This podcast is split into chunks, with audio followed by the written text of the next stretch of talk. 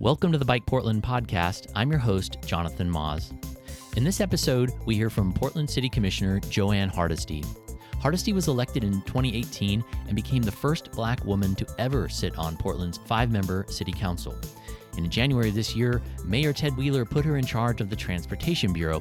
It was an interesting choice given that Hardesty had never expressed an interest in the Bureau and up until that time was mostly known for her politics and activism around policing, government accountability, and racial and social justice issues.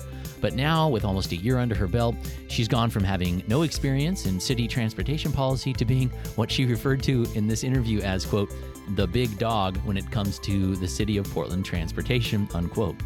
This episode was recorded in the commissioner's office uh, in City Hall, where we had a wide-ranging conversation about everything from automated enforcement cameras to the to the decline of biking in Portland, uh, the role of police in transportation safety, her feelings about a new uh, quote civilian traffic force unquote, uh, what she considers an ideal street design and neighborhood, and much more. Here's our conversation. Commissioner Hardesty, thanks so much for taking the time to talk with me. Appreciate it. It's such a pleasure. I appreciate you giving me the invitation and us having this opportunity. It's our first sit down since I've been Transportation Commissioner. Before we get into some of the meatier stuff, I was wondering if you would be willing to just share a little bit more about yourself. I think uh, quite a few folks, especially since that nice special on OPB, quite a few folks know about your naval service, I think a lot of people know about your your civil rights activism, and and then of course more recently getting into politics. Uh, but is there anything you can share about uh, Jo Ann Hardesty that's maybe a little more? Pro- do you have a cat? Do you do you garden? I mean, is there anything like that that you could share? I have plants. Okay. Uh, and I have. I'm happy to say I've been able to keep my plants alive through COVID. Um, I don't have pets because prior to COVID, I was never home. I'm single.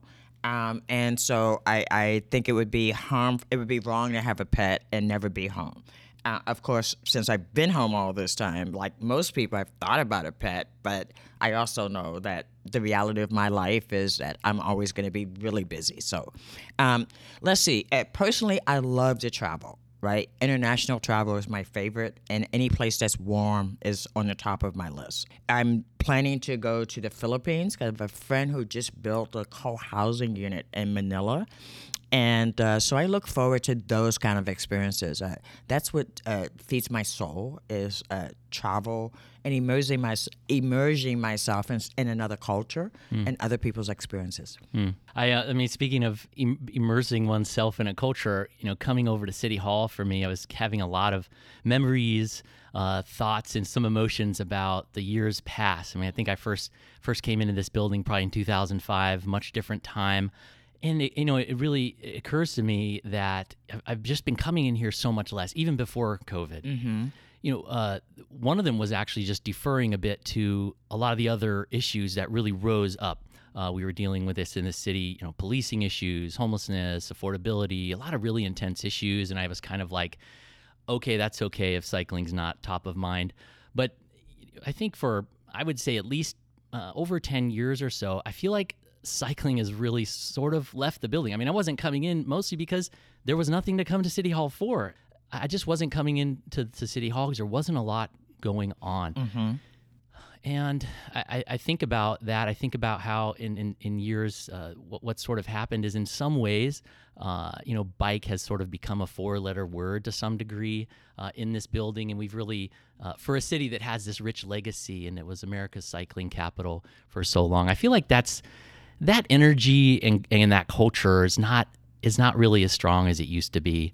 And I think it's coming back though. Well, that's what I was gonna. So, uh, so, so go ahead. I mean, I like, think it's coming back, and I think it's coming back uh, from necessity, not because people are like getting excited, more excited about bikes, but really about because of necessity. We're in a climate crisis, and what we're seeing with the weather extremes is that we're not doing anywhere near enough to actually reduce uh, automobile vehicle miles traveled um, or reduce greenhouse gases. And the bottom line is that unless we start acting much more aggressively, uh, we're doomed. Right. And on that note, I mean, I think our, our peak in, in Portland, at least for the U.S. Census for cycling, was 2014. We hit this high water mark of 7.2%, most of any big city in America pretty Still seem pretty, pretty low, great. but yeah. Well, yeah, that's a U.S. Census number, and there's a lot of debate about how accurate that is. But that's it's the most standardized way we can talk about it. Certainly, if anybody listening to this, there's a lot more than seven percent of Portlanders Mm-hmm. biking around on any given day. But so we reached that peak in 2014, and kind of like I said in my initial comments, that reflect some of you know my feelings about how cycling is perceived in Portland among the the sort of elected leadership and in City Hall. It's it's flatlined and gone down. You know, I Well, mean, you know, of course, quite you a bit. had Earl Blumenauer he- as a city commissioner Right. who had a bike pin everywhere he went, right? True, and we don't Um, have. There's nobody like that in City Hall at the moment. That's right. You did. You do not have someone who biking. They breathe morning, noon, and night. Right. So that's the reality of where you are. And that was 2014. Yeah. You said the last time you felt there was this real big push. Right. Yeah, 2010 or so, but yeah, right, for the well, most part. I got here in 2019, right? Hmm. Right. Uh, and as you know, when I got here in 2019, uh, all my bureaus were first responder bureaus, with the exception of the police, Hmm. right? Mm-hmm. So I spent my first two years really immersed in what do I do around making sure we send the right first responder to the right incident at the right time, right? Um, and in January, I was given the opportunity to lead PBOT. Yeah, that's. I want to. I want to get to that, but kind of like back to that note. I, I asked someone someone at PBOT for some data just to get a little bit more numbers, and and so from 2010 to 2019, Portland added over 23,000 drive alone commuters. So 2010 is also the year that it spiked up for. Uh, a lot of people moving to Portland. We just started. Yes, Tons of yes. people are coming here, right? Yes, yes. And you look at the numbers, we added over 23,000 drive alone commuters. Again, this is all US Census, but we only added 2,500 bike riders. So I'm, as you said, you know, about cli- the climate mm-hmm. change and the climate crisis, that's really, as you know, the opposite of what we need to do to reach a lot of our right. goals, you know, Yes. and, and that happened despite all of Portland's legacy and our best efforts. So I'm curious, like, what your thoughts are on why you think when people move here or even people that live here now, why are more people choosing to drive instead of choosing to bike? Because honestly, we don't charge people for the use of our roads with automobiles. People get a free ride, and that free ride is going to end relatively soon. Um, and that's the reality, right? When Sam Adams was mayor, he promised us that we could build apartment complexes with no parking because people who came would ride public transit or be on their bicycles, right? And instead, what happened was people who moved here brought their two cars and their bicycle, um, and they clog up the freeways daily, and they use their bikes for recreational activities, right? So we were sold something in 20 and and 2014 and beyond that just wasn't realistic, right? Um, in fact, I just had this big fight yesterday, uh, not a fight at council, but a d- deliberation about whether or not it made sense for us to allow uh, the MAC Club to build an underground garage in an apartment complex that's two blocks from the MAC Club. And then they get to decide whether they're going to rent out their spaces or make them free for MAC Club members. Was pretty appalled that that was even a consideration. Um, uh, because right now they don't pay anything. They, they have free parking on that parking lot. They don't they don't pay on, on street parking, and it is one of the areas with the most perfect public transit uh, opportunities around. Right. So Right. uh, so the decisions that are made at city council level a lot of times aren't based on what's in the best interest of the community, but it's really what's based on what business interests have been able to get their needs met um, above uh, what would work better for most people. I mean, so sort I of. wish I could say it was not that way, but as I've been here for only three years, and I. Uh, even decisions that- come to me sometimes I'm like, where did that come from? Yeah, that issue with the MAC and their parking structure and, and their parking uh, where they're going to park brings up a really important issue about PBOT revenue and where the revenue comes from. And so you're quite aware, I'm sure, that there's this real tension between PBOT and the fact that so much of their budget comes from parking fines and parking citations and fossil fuel vehicles Yes, yes, driving and being yes, used. yes. Uh, but yet, that's again not in line with what we need to do to face the reality of what's happening with the climate and other issues. So, The how two you, biggest things I learned when I first got PBOT was that we had a four billion dollar maintenance backlog, and that we were over reliant on dirty sources uh, for our funding. Um, I, I directed PBOT uh, before this next budget process to come back during this next budget process with a plan to actually uh, uh, start shifting us away from th- those revenue streams, right? Right, and that's the the pricing options and equitable mobi- mobility plan, which I think passed in October. So Yes. so we're Well, so it came to council in October as a report. R- Okay, right. Thank you for that's an important clarification. Yes, it is. Because I know uh, with that resolution, it said nine months from this date, PBOT staff has to come back, and maybe maybe Bureau of Development Services and Planning, whoever else might be involved, they have to come back with a list of sort of implementable strategies and really some some more tangible ways to execute on this stuff. So. We've got eight months to go. That's right. I know your people are working on this. Yes. I'm curious about that uh, equitable mobility strategy and the pricing. So, what do you think will emerge when they come back? I think they're going to come back uh, with a proposal that's going to make some people lose their mind because they are going to be what we're going to be proposing is that they pay the true cost of maintaining our roadway, right, with their with their three ton vehicles, right, that they're driving every day. Um, and you know, the the reality is some people can afford to pay more. My concern is making sure that we're not exacerbating um, the inequity uh, for low income people and other communities who, again, uh, they get pushed out to the edges and then they have to come back into the city to their minimum wage jobs. And so the plan would be, and we, I don't know what it's going to look like yet because you know people are still working on it. But the vision is that we're going to implement a funding strategy that will charge people maybe different prices, different time of day uh, for utilizing parking meters and parking garages.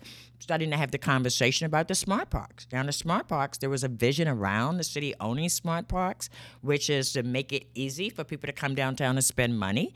Um, but we need to reassess whether or not that is an appropriate use uh, uh, for the city of Portland, right? I think maybe we should sell the garages if, in fact, we're only using them to accommodate downtown businesses because there's enough parking, surface parking downtown right now. So I don't know that. I, long term, I see us getting out of the parking business.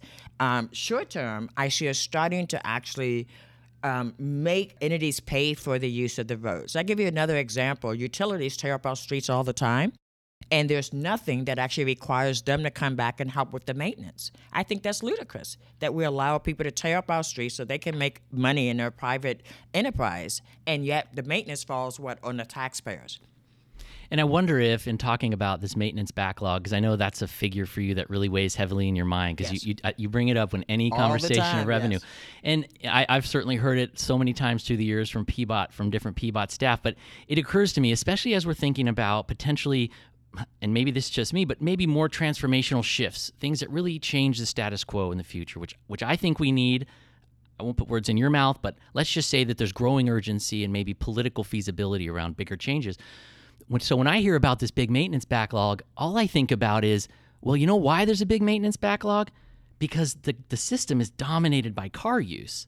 And cars are so heavy, they put a lot of wear and tear on the roads. They require every single bridge to be open and every street to be open all the time. And cars are getting heavier and heavier with EVs, and the trucks are getting bigger. So, does it ever? Do you have, have you ever connected sort of like this uh, dedication to fixing this maintenance backlog with some of your other goals, which is to dramatically reduce the amount of people driving. And do you think that's sort of a, a good political way to talk about that and say, hey, one way to reduce maintenance is to just maybe shut down some of these streets for people to drive on so they last longer and we could build cheaper streets and paths if, if we don't have such heavy vehicles on them? Well, let me just say if we would actually fix the streets that we uh, um, annexed way back when, I live in East Portland. Um, you can go off any ma- main street and you're in potholes and uh, gravel. Um, the wintertime is, is the most dangerous time to be a pedestrian in East Portland because it's dark all the time um, and the streets are horrendous. And so part of it, yes, may be that we have allowed cars to use the roads unimpeded uh, forever. But the other part is the city has never kept its promise when it annexed uh, both Southwest and East Portland into the city of Portland.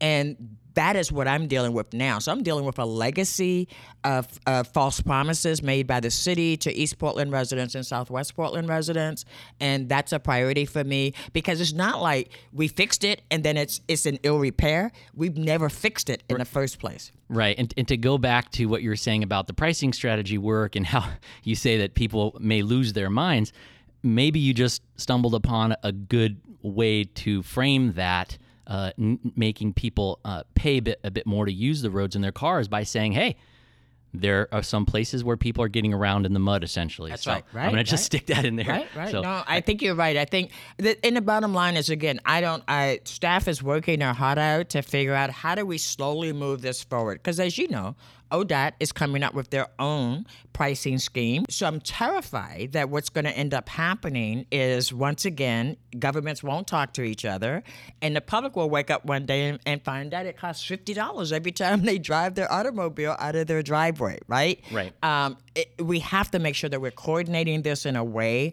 that again doesn't overburden low-income people.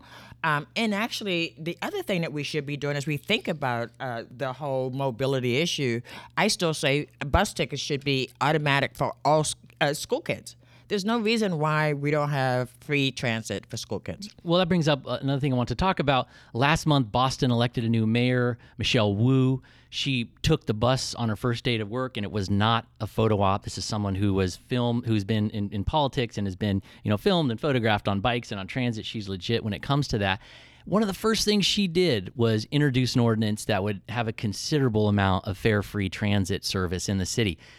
Is that something that you're looking forward to doing as you get into as you get your you know you get your legs under you in terms of running PBOT and Let me just say that uh, TriMet gets a bucket load of money. Uh, so I, I don't, and they don't need the fares. That's the thing. They so why don't, they do it? People have been clamoring for that for a long time. Why can't we even bring back Fareless Square? You know, I, I think the good news is that the new general manager at TriMet seems to be much more open um, to collaboration and uh, regional opportunities uh, than the previous general manager and the one before that.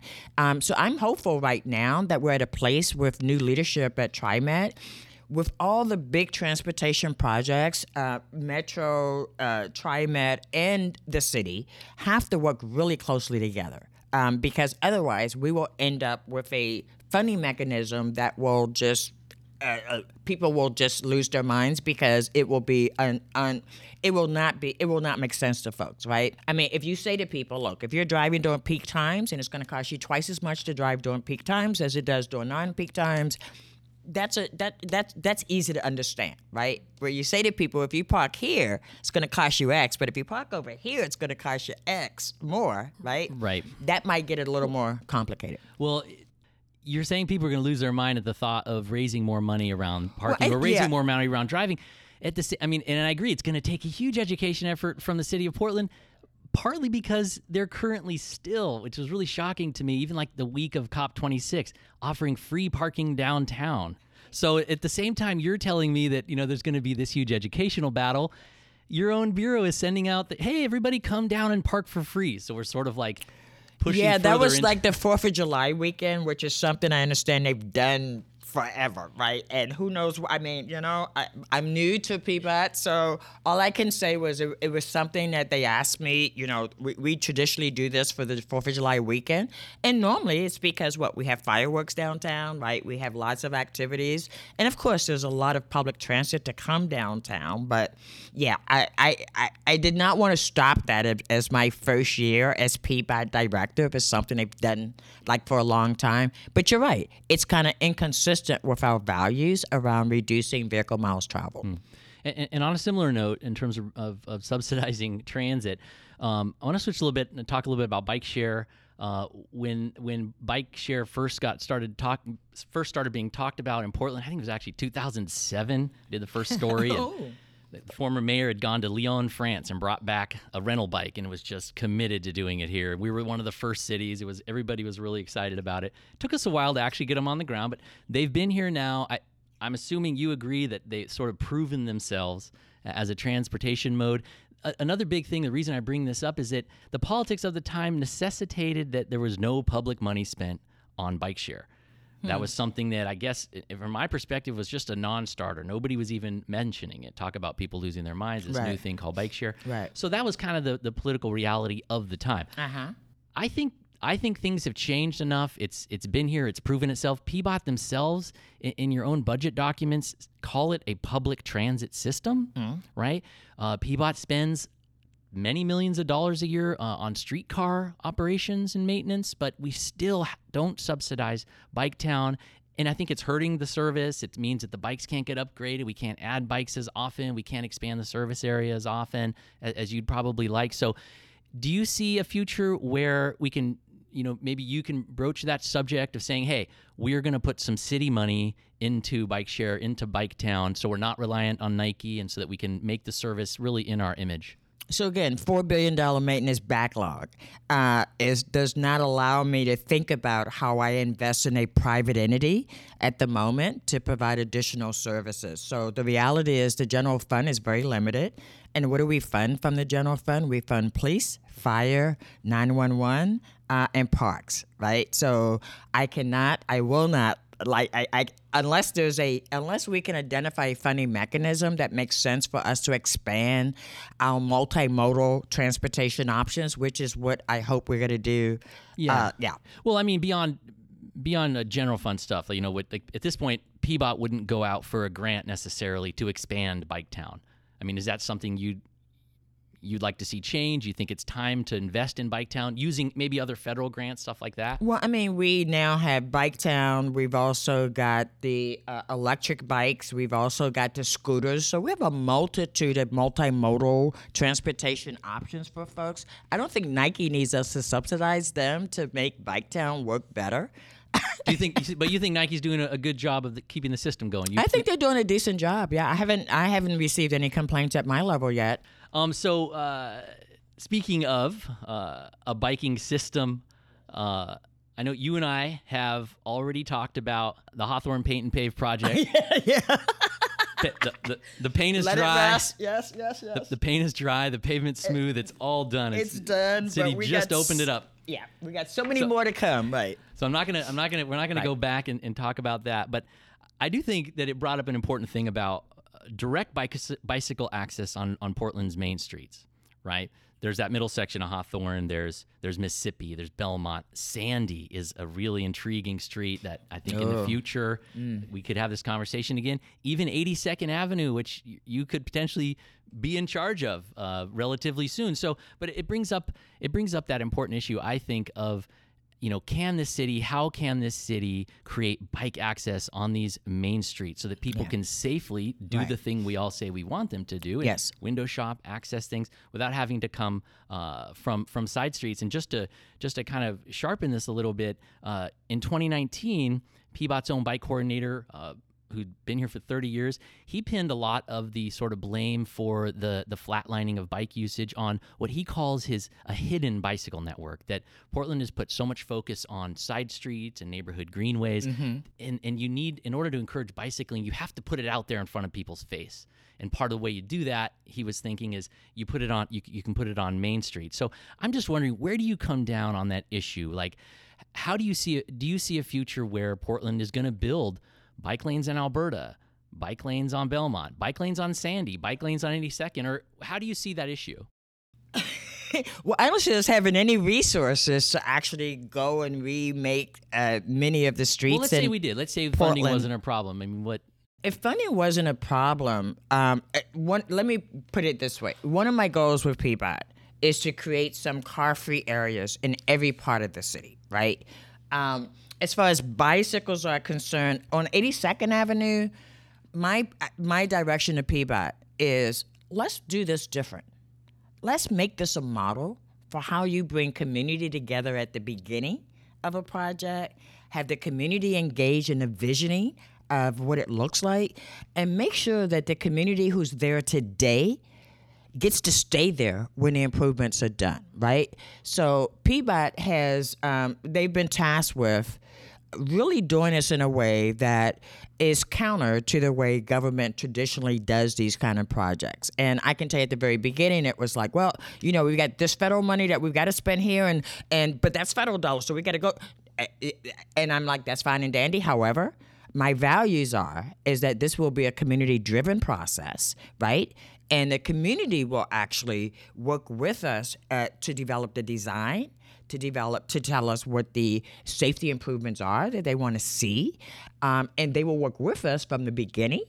And they will be working with us throughout the process. Now, I know that uh, Oregon Walks has a contract to do community engagement, and I and APANO as well. um, around 82nd. And I said to both of those groups, so why are you guys doing your own community engagement process, right? What we need is to bring all those groups together because I don't want community groups, uh, one community group over here developing a plan and a community group over here developing a plan, and then me at the city trying to figure out how do we combine these. Um, so I'm looking forward to us coming back with a with a timeline that actually is gives the community certainty about where to weigh in, how to weigh in, what the issues are, um, and that's what they're working on right now. That sounds good. And I know one of your key priorities uh, is you always talk about giving people a stronger voice in City Hall. Yes, yes. Hearing from people, Yes. transparency in the process. Yes. But there's there's something though that that's been bought, that's been sort of nagging at me a little bit, which is if you look at the city's modal committees, there's a bicycle advisory committee, uh, there's a pedestrian advisory committee, there's a freight advisory committee, and maybe some others I'm missing, but those are the three sort of big ones that I'm tracking.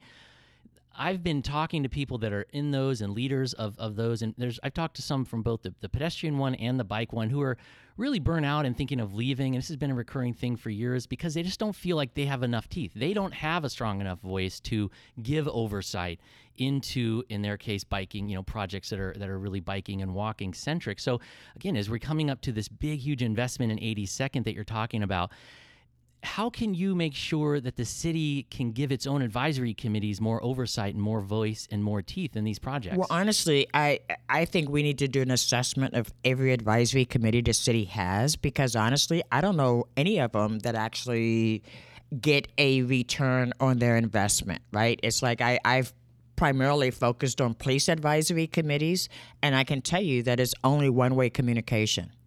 well, that, I'm, I'm glad you mentioned that because, in my opinion, there is one that does have teeth and has prov- proven, in my opinion, to have a really outdo influence, and that's the Freight Advisory Committee.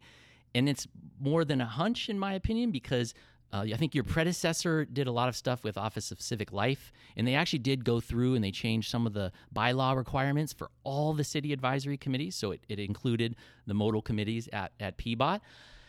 And of course, guess what? The freight committee, since it's not volunteer, these are like people from corporations that Uh-huh, are being paid to sit there. Some really powerful people. Turns out, you know, the head of the of the PBOT one is also, in, you know, on the ODOT one and all this stuff. They got a carve out.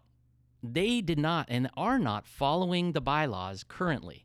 They got your your they got a former commissioner to sign a letter that said their committee and I, I saw a lot of people I knew for years on the bike committee and the pedestrian committee were forced to term out, right? Because that was part Right, of the right. new bylaws is saying, hey, we want to get new Right, blood in here, right. It was great. It sounds good. But the freight committee hasn't followed that. They have people on there that have been on there for decades. Well, that doesn't make a lot of sense. They have a special carve out, and they they just, they said, well, they, they found this idea that well, the city's doing a freight uh, master plan, so we need this expertise in here.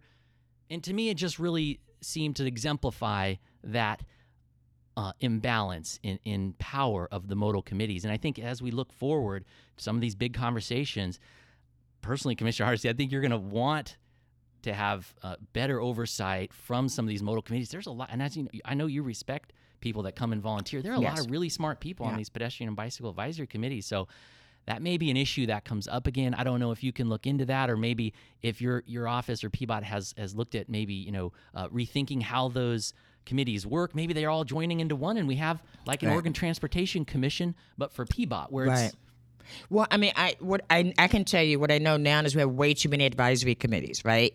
Um, and I have not looked at it yet because, of course, hands have been a little filled for the last couple of years or so. Um, but I am concerned about any committee having an outweighted voice, um, especially as we do these. Uh, generational transportation improvements, right? I mean, when we talk about 82nd Avenue, we're talking about a, a generational project. So, what I would like to do, and I don't, I, I have not gone through and say how many advisory committees advise this PBOT, right? And what are they? I think that would be a first step. I do know that the Freight Advisory Committee thinks that they're the boss of us because I've had that conversation with uh, someone from that committee um, who said, We're supposed to be at the table. And I went, No, I was elected. And when it's time for a table to be developed, you will be invited to it. But no, it, it, the buck stops here, right? And they were just appalled that I would actually even have an idea and not talk to them first. So, uh, so again, I mean, I think the good news, and I think this is what your members should know. The good news is this particular city council have four people who are elected by the people in the city of Portland. Grassroots, small donor campaigns, right? So we have three fairly brand new people who don't know yet what they don't know. I would really encourage your members because every bureau at the city of Portland has an impact on on on biking and safety in its community, right? And so I would encourage your members to reach out, build relationships with them, because as you know, I can have all kind of great ideas, but I need two more votes in order to actually make something happen. I appreciate that. Uh, and I guess, you know, keeping on that theme of, of needing votes, I'm hoping to switch gears a little bit to uh, something that I've been really fascinated about for a while now. And I'm, uh, it's been interesting and intriguing to see you start to make these connections around traffic violence and gun violence. Why do you think traffic deaths, which, as folks know, we, we're facing record amounts of them here in Portland, why do you think they don't get as much attention as gun deaths? Well, because PBOT doesn't send out a press release every day after a tragedy like that and say if we just had more people, we could prevent this from happening. Um, I, I, say that kind of in jest, but it's absolutely true, right? Um, I, as you know, I say from my bully pulpit constantly that we are suffering severe vehicle violence and it's leading to death for way too many people. East Portland has the highest number of high crash corridors. And again, it goes back to this deferred maintenance, right? This $4 billion backlog in maintenance. Um, I have worked very hard to make sure that we start investing in those areas that we haven't. And luckily, I got 450000 more dollars to invest in that. Right. I think, I think that's one part of it. Mm-hmm. I think, you know, we're coming up on a year uh, anniversary of a tragic event in Southeast Portland where a man sort of went on a vehicular rampage. Oh yes, yes, yes. Killed yes. someone, yes. injured several injured people. several more people. Really yes. scared a lot of people. In my recollection, that is actually, and, and, correct me if I'm wrong, is that that's I feel like that's kind of when you started ma- making that really strong connection to traffic violence, which it's great. And I yeah. think adding that into the way you see policy in your lens is going to be important. I think you and I probably be talking about that in the future and maybe right. get back to it here, but and it's great to talk about that but can you can you point to something that you've done in this year that would make a tragedy like that less likely to happen today? Yes.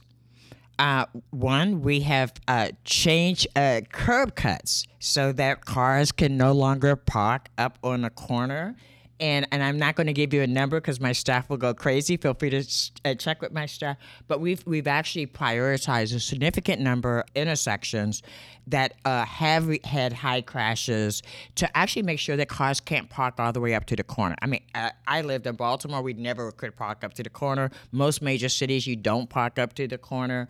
Um, but we haven't. We we have committed to um, prioritizing uh, making those um, um, intersection improvements. The other thing that we're doing in high crash areas is actually uh, changing either lighting or walkways off a division. Uh, we did a recent um, improvement where uh, the traffic light actually gives uh, pedestrians um, a, a, head start, like five or 10 seconds before automobiles are able to go. Um, I was like, oh my gosh, how come we don't have this everywhere, right? It's new technology, right? So as we continue to make improvements, streets improvements, we're going to be making sure that we put those kind of improvements in as well. But the other thing is, is we have to slow down automobiles. Bottom line is automobiles go way too darn fast in residential areas, in very congested residential areas. I used to live on 166 in Stark. Um, and it was the most dangerous place to try to catch the bus every morning in the dark to come to work. Right? It was it, it was terrifying um, because a the cars were extremely fast. If it's raining and dark, um, and the buses wouldn't even stop if in fact you know they could see you trying to get across the street and wouldn't stop so um, so because i live in east portland people don't have to tell me about how dangerous it is to walk and um, uh, and bike in east portland and you want to talk about lack of bike lanes and, and mm. lack of infrastructure. Mm-hmm. That's why. I was I was really intrigued to see the the pilot project you did in Mount Scott Arleta neighborhood where uh, you actually use some of the traffic calming techniques that the city has, these barrels and signs and, and sort of barricades, to put those in the street, but you weren't doing it well, it'll slow people down. But you were sort of doing it in the way you framed it was saying there's gun violence here. People are, are escaping with vehicles. They're they're shooting from cars. Let's make this connection and, and use a transportation tool to impact gun violence. And I saw the media. I, a lot of people laugh at that. Yes, they think yes. it's absurd. Right, right. And of course, you you get attacked quite a bit as a way more than a lot of other public officials, and people pounced on that. Yes, they did. So, and I know it's a pilot project, but so can you tell me any more about that? How it came about? Maybe what the next steps might be for that? I think the most important thing is that the neighborhood came together, identified a problem, and then they reached out to my office and said, We think if we did XYZ, it would actually calm the neighborhood and people would feel safer, right? Um, we did not come in and say, let us put barrels all over your neighborhood, right?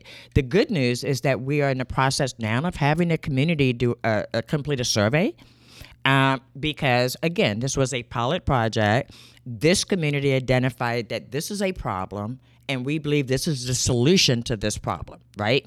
Um, and uh, and so we worked with them. Uh, how can we help you? I think it's a model for um, making sure that community understands that they have a role in solving uh, these community uh, crises that we're in, right? Government can't do it all. And so I'm appreciative when the community members come together and work together and say, well, how, how do we how do we do that? What do we do, right? You know, everybody can't have a police officer on every corner. So what do we do? And yes, I saw the abuse that I received uh, uh, uh, via social media and otherwise about the barrels. And it's fine. You know, I don't mind when people beat me up.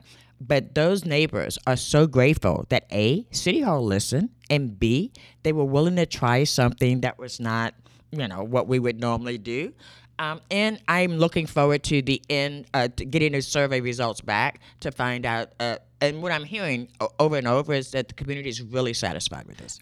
Right. So you you, you work with the community you, you, to do that project, but you also right you've worked with Dr. Jonathan Jay Yes. uh, from from School of Boston Public Health in University. Mm-hmm. Boston University, and that's his, isn't that his sort of his realm is is tying public health outcomes and violence and crime with uh, placemaking Yes. and uh, transportation organization. Can you tell me anything about the work you've done with him? What we can expect with? Absolutely. I am, we have him under contract with the Office of Public Safety Transition. He's working directly with Mike Myers. Um, I brought him in uh, two years ago. Uh, to do a series of workshops with Multnomah County, the DA's office, the sheriff, and the police chief, um, so that we could have, so that we all would have the same language around uh, uh, how do you reduce violence.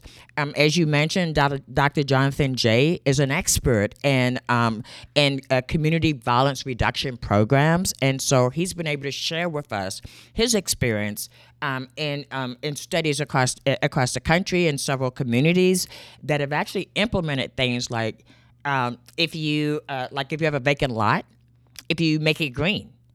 Uh, if you have an area where uh, pedestrians don't feel safe, if you make it car free and create community gathering spaces, it reduces violence. What we know is that, and Dr. John, Jonathan Jay will tell you this, what we know is, is violence is created when, uh, uh, what he says is violence happens in places that lack government investments. And man, is he right. Yeah, and it, it, reminds me. So uh, it sort of reminds me of your work on, on Portland Street Response, and I want to switch a little bit to policing here. There's so many intersections between policing and transportation. So, uh, looking at your work on Portland Street Response, which for folks that aren't from Portland is like a, a non armed alternative to the Portland Police Bureau, so people can get out in the street and respond to serious calls, but they don't have weapons and they have special training and you've you've definitely pushed for that and made that connection when it comes to sort of the more classic enforcement and policing. But given what you're saying around traffic violence and placemaking, I just wonder if you've thought about how to have that Portland Street Response model, but at PBOT, like a PSR for transportation, if you will. Oh, already working on it. Like we have we have parking enforcement officers already there, right? Yes, So yes. could they could they possibly look for people without, you know, license plates or people that are parking in the wrong spots or whatever else folks might be doing? Are you, are you looking into sort of like maybe mimicking Portland Portland Street response in the transportation realm or what can you tell me about that? Well, I can tell you that I am working to get the law change in Salem so that we do not need a police officer to read camera footage of a red light camera footage, right? Um, there's really no reason for that. Uh, for us to have to have a, uh sworn officer to read those traffic citations. So once we get that accomplished in Salem, and uh, this will be my third try.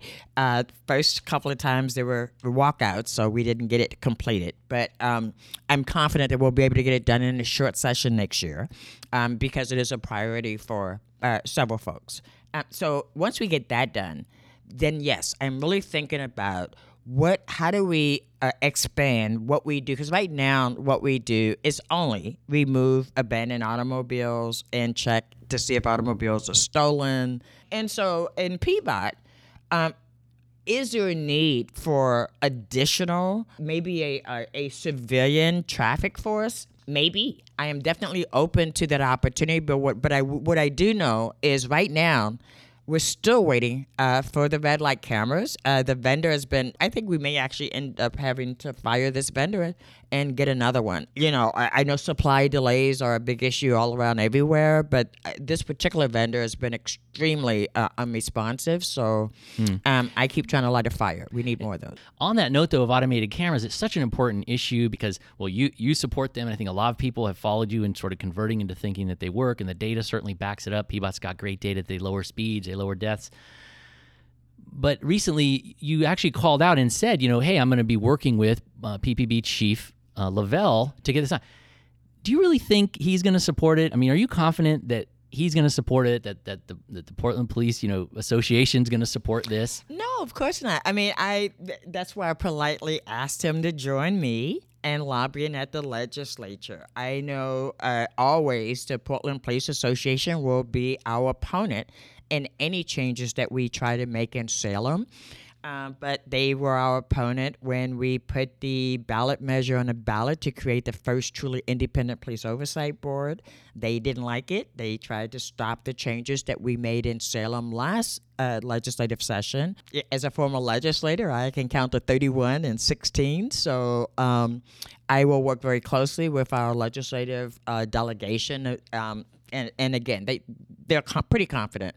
Um, and the police will always be the opposition, so it's okay. And one thing I think that that people get wrong about you a lot is that you're you've never called for the completely abolish abolishing all police. You want a, sort of a better, a more strategic police force, uh, different kind of training, those sort of things. Um, and I'm curious when it comes to transportation, since that's an issue I'm really I'm really interested in how you see that playing out. What is the ideal role for armed police officers, the Portland Police Bureau, in transportation safety? So, A, I think we should make sure that police are not chasing people. Uh, there was a recent uh, horrible accident because the police were chasing people uh, for a misdemeanor crime. Um, the reality is is that the question becomes what is the role of police in our community and, and honestly the police role is to solve crime right um, and police always show up after crime has been committed. They they don't have the capacity to stop crime before it happens, um, and I want them to focus on that.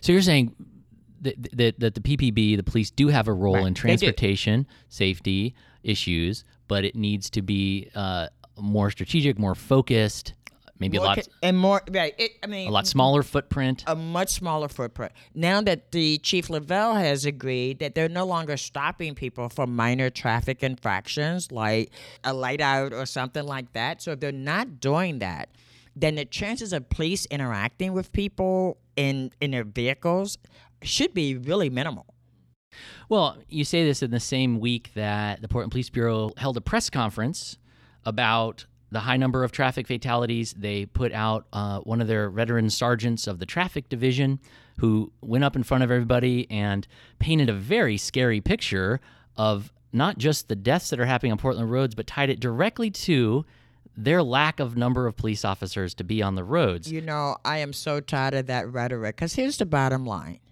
The bottom line is Portland Police today have over 800 people when the chief tells me uh, 800 sworn officers when the chief tells me only 400 are available for to respond to 911 calls at any given time the logical next question is what does the other half of your workforce do right the fact that i have not been able to get answers to that question is very troubling I hear from the public a lot that the police show up and say, well, you know, they defunded us, so we're not going to be able to investigate this. And, you know, we don't have enough people. If those people worked for me, they'd be fired because a public servant who goes out and whines to the public about their lack of resources should not be a public servant. So we have a police force that doesn't, that for the very first time, for the very first time, is being held accountable to a budget, being held accountable to outcomes, and they don't like that right? So I am not anti-police. I tell abolitionists I won't live long enough to see abolition, and if you want to work for it on that, fine. But let's work on accountability now, right? If you want to keep working towards abolition, cool. I'm cool with that because I just won't be around, right? I'll be, I'll be long gone by the time that happens. And so people like to frame me as anti-police. And let me tell you, if Portland Police Bureau is really interested in traffic uh, fatalities, why did they not call PBOT or me as the transportation commissioner for this press conference? Well, well, another thing that occurred to me as I watched and I listened to Sergeant Engstrom at that press conference was that he continually broadcast the fact that they have very few officers to enforce the laws and they how they have very few people to stop you if you're drunk driving, very few people to stop you if you're speeding. Now, I wonder if you think that's a mistake. Do you think it makes our roads less safe to have the head of the traffic police saying there's basically nobody out there. We're not going to catch you. I think the police are playing a dangerous game. I think the police are trying to convince the public that they just can't do anything. And I'm kind of appalled that they can't take more than two calls a night with 400 plus, uh, with 800 sworn officers, right? I've said to Chief Lovell over and over again over the last year and a half Chief, you are the boss. You can assign people anywhere, right? You don't need specialty units. And that's the other thing specialty units gets more money, right? This is about money right? Um, every officer is a traffic officer. Every officer has the ability to write a traffic citation. And so I am appalled that the police continue to use.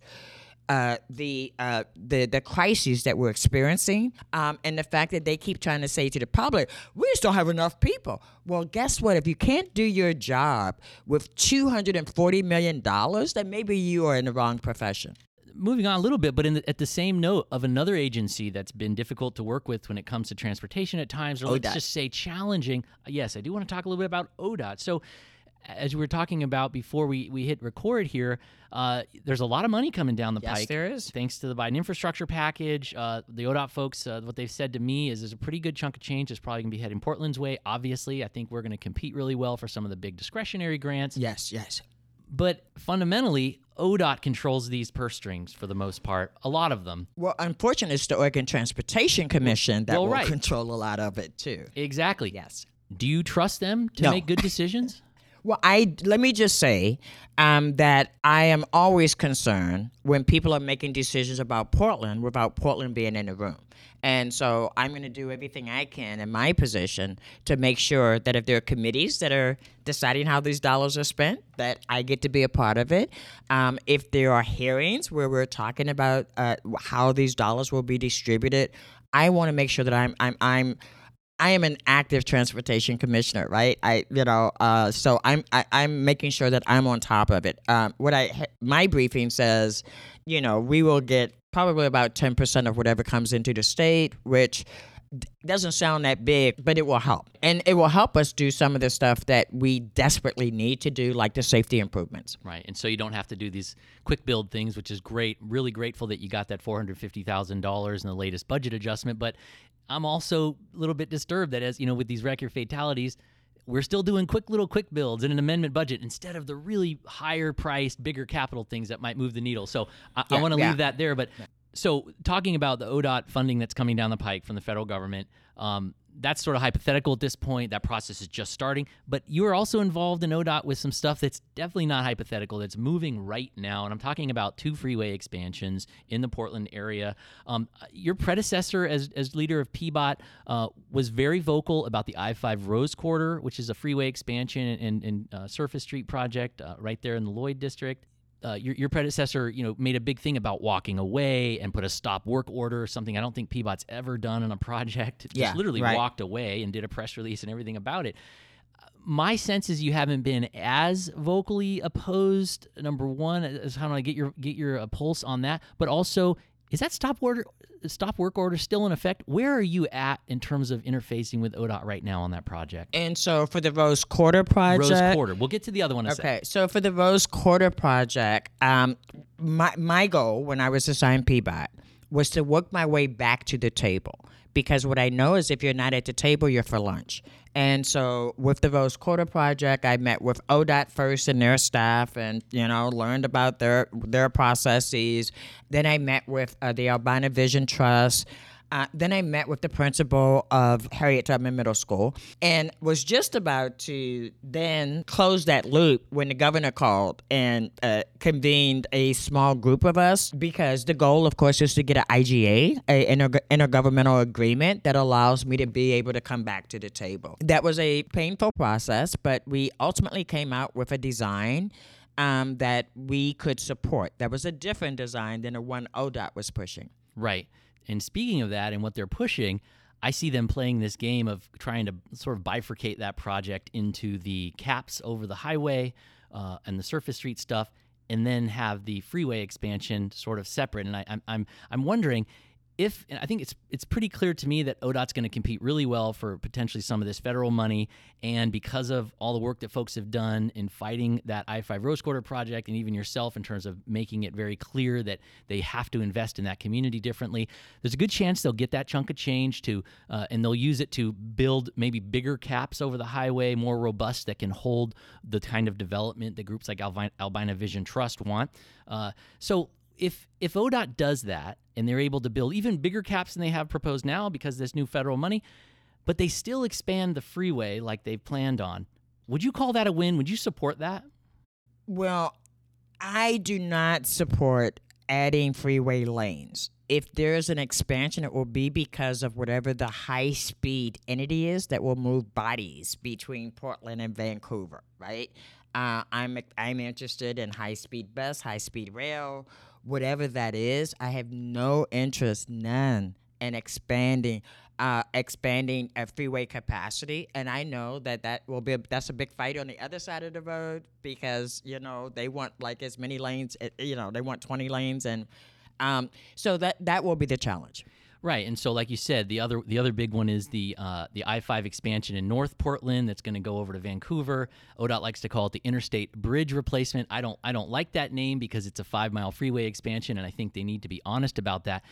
Again, like the Rose Quarter, you have expressed concerns about that project, and you've been very engaged in it but the current iteration of that is looking a lot similar to that old one in terms of the administrative and political inertia around it, the actual designs. That one is looking very similar to the Columbia River crossing. And yes, you've expressed some concerns about that, but do you worry at all that you're putting too much trust in ODOT and you know if if they can address your concerns you know you're going to end up voting to support it. Like how do you how do you balance your so, concerns so far, with I, so so far they have shared no designs right? So it's kind of hard for me to say i'm going to support or not support something without seeing any kind of design right but isn't that part of the game they play is they try to get you far enough along so that there's been so much investment and you get that inertia without showing the designs right? And then see i don't have to uh, i don't have uh, you know if if in fact uh, once I see a design that is in an expands freeway capacity without the stipulation that I had, which is if it's not about high speed something or other, that's that should be the only expansion. Uh, ODOT is is the big griller. Um, they're accustomed to only caring about freeways. Um, and it is my job and my role to make sure that they remember that there are people that are going to be impacted by these decisions that we make. I will never have any uh, shame about walking away from a table if I feel like the state has actually been dishonest in their dealings with the city. Right. And one reason I asked that is because I, ju- I was reading your statement about the fall budget process, which, again, you expressed a lot of very serious concerns about, but in the end, you supported it. And I was reading that statement right. thinking in my head, well, I wonder if someday I'm going to read a similar statement from Commissioner Hardesty about, about why she supported freeway expansions in Portland. She's super sorry, everybody, but she did it because there's been a lot of good work done and blah, blah, blah. Are you willing to walk away if they don't address your concerns? I am very happy to walk away. I mean, I my bottom line is that poor people should not pay more to come back into the city uh, for their minimum wage jobs. That's one. That's that's a deal breaker. Um, the other thing is, is that again, uh, we're adding. Uh, the goal should be to reduce demand uh, uh, and reduce single vehicle travel. That should be the goal. Can't get ODOT to say those words, right? They continue to say tolling and other things, right?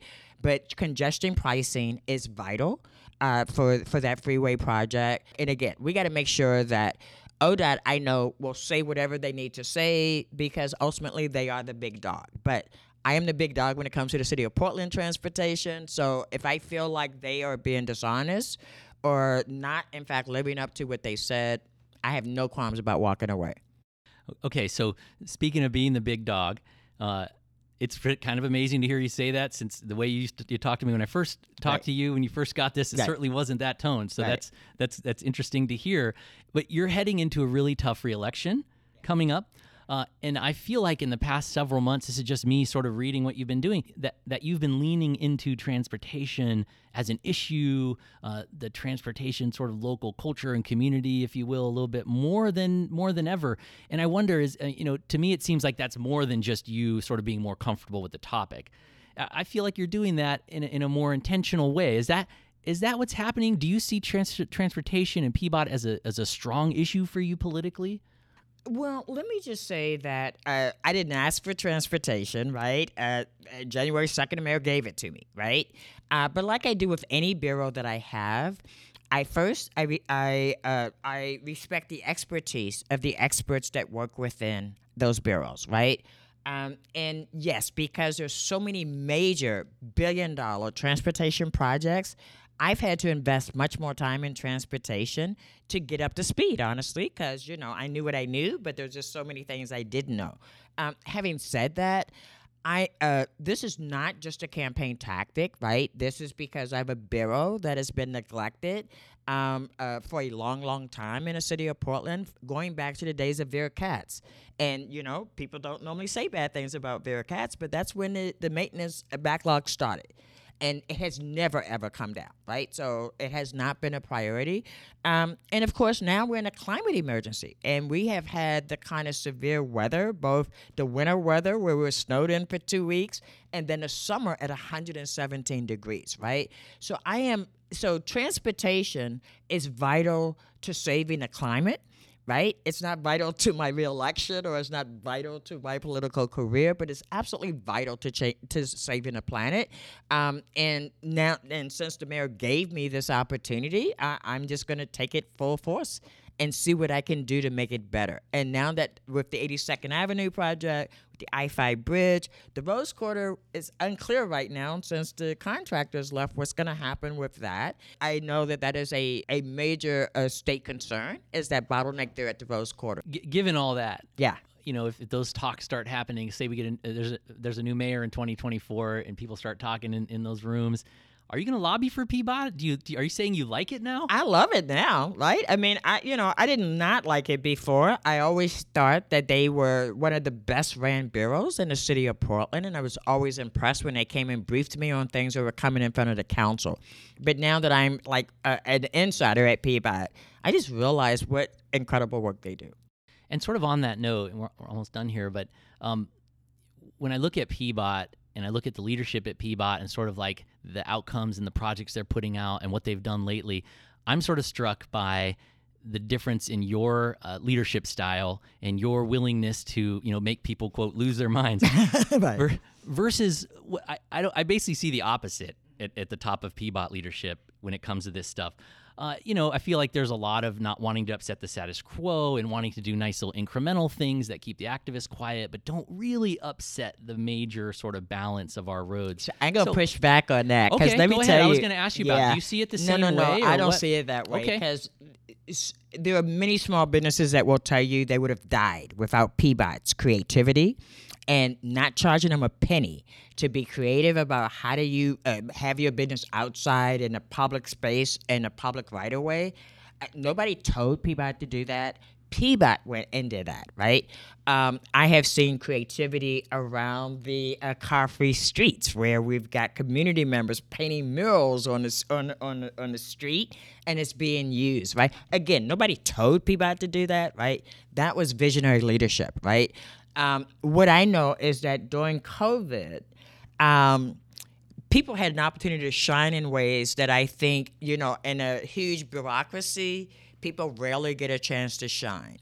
Um, and I have been really impressed with both the out of the box thinking, the the the saying, well, don't worry about even with a fifty million dollar budget shortfall, don't worry about we're not, no we're just going to help you figure out how to stay in business right i mean the testimonials from small businesses have just been incredible so well, well i mean they, those small businesses also got free use of the public right of way that they still aren't paying for all those permits are free do you see that potentially? I got to ask you that question since you brought it up. Well, yeah. No, Are no, we no. going to end up? Hey, No, is no, the no, bill we're- going to come due eventually on that space? no we're going to end up uh, having to have a policy in place about how we share the public right of way and then who's responsible for its upkeep Right, and, and I think you should also maybe give yourself a little more credit on that because I don't, and I know COVID was what spurred it, but Right. correct me if I'm wrong. You were already saying that you really supported and believed in car-free spaces. yes yes yes and I think And prior that might have helped spurred some of their interest there. But that that's Yeah. great. That's good Yeah. Mm-hmm. to hear because I think I think we do need to be pushing the limits and, and staying really creative, especially with all the stuff uh, coming down down Right. the pike. And let me say, Chris Warner, he just has that very calm exterior and he's very soft spoken. So you may get the impression that he's someone that's not going to push. Uh, but I can tell you, he uh, he does what he needs to do behind the scenes to push in ways that he needs to push. And when his he's pushed as far as he can, he comes to me and I push it the rest of the way. So, okay, and we're a good team. good. That's We good work very well together. Uh-huh. That's good to hear. Okay, so um, okay, this looking forward a little bit here. Um, I wonder if you could. Um, I was struck by I was sort of reading the introduction of the bike plan, and I was talking to somebody before I spoke with you that was involved with making it, and they said you, there's a really great statement in there about a vision, about a vision of Portland in the future. Talked about bicycling being a fundamental pillar of the city, and you know where you look. So I'm just curious, you know, from your perspective, you could wave magic wand. I don't want to hear about maintenance backlog or funding. Okay, so suspend Okay, suspend all that. All right. But if you look walking in your neighborhood, what, what would be sort of like that the perfect scene, the perfect Portland street of the future? Hmm. How would it feel and look like? Well, uh, in Montavilla, next to one of my favorite restaurants and coffee shops, uh, there is a car-free area that on Sundays has live music, right? Uh, certain hours. Um, that would so live music. Farmers market is just down the road, uh, another block. Um, to me, that's an ideal. It's a walkable neighborhood. You can walk to live music. You can get your basic needs met. You can um, you can meet with neighbors. You can uh, get fresh produce in your own neighborhood. Right. Um, I think Montavilla uh, actually really represents for me what what an ideal neighborhood would be. Right. It's walk. It's it, it's it's it's walkable. It's bikeable. Um, it has a lot of pedestrian traffic, and it has um, act- activities that you can do without necessarily having to spend money. But what, what would you how would you change it for the future to make it even better? I'd create more of those. Right? I mean, every, I think every community deserves a space that's a community space where people can just gather and be, and and build community. Is there anything that we didn't uh, that we didn't talk about that, that you want folks to know? I don't know, man. We talked about a lot of stuff. Well, it's the longest interview I've done, and all Well- that, right? Well, Commissioner Hardesty, I really appreciate your time and your willingness to talk. It is absolutely my pleasure, and I thank you for it. And I know we'll have many more conversations as we move forward because transportation is going to be the big deal for the next five years moving forward. No doubt about that. Great, thanks. Thank you. That was Portland City Commissioner Jo Ann Hardesty speaking with me in an interview recorded in her City Hall office last week. The BikePortland podcast is a production of Pedaltown Media Incorporated and is made possible by listeners just like you. If you're not a subscriber yet, please become one today at bikeportland.org/support. You can listen to more episodes and find out how to subscribe to this podcast at bikeportland.org/podcast and make sure to leave us a review and tell your friends about it so more folks can find out about what we're doing. Our theme music is by Kevin Hartnell, and I'm your host, Jonathan Maus. Until next time, thanks for listening, and I'll see you in the streets.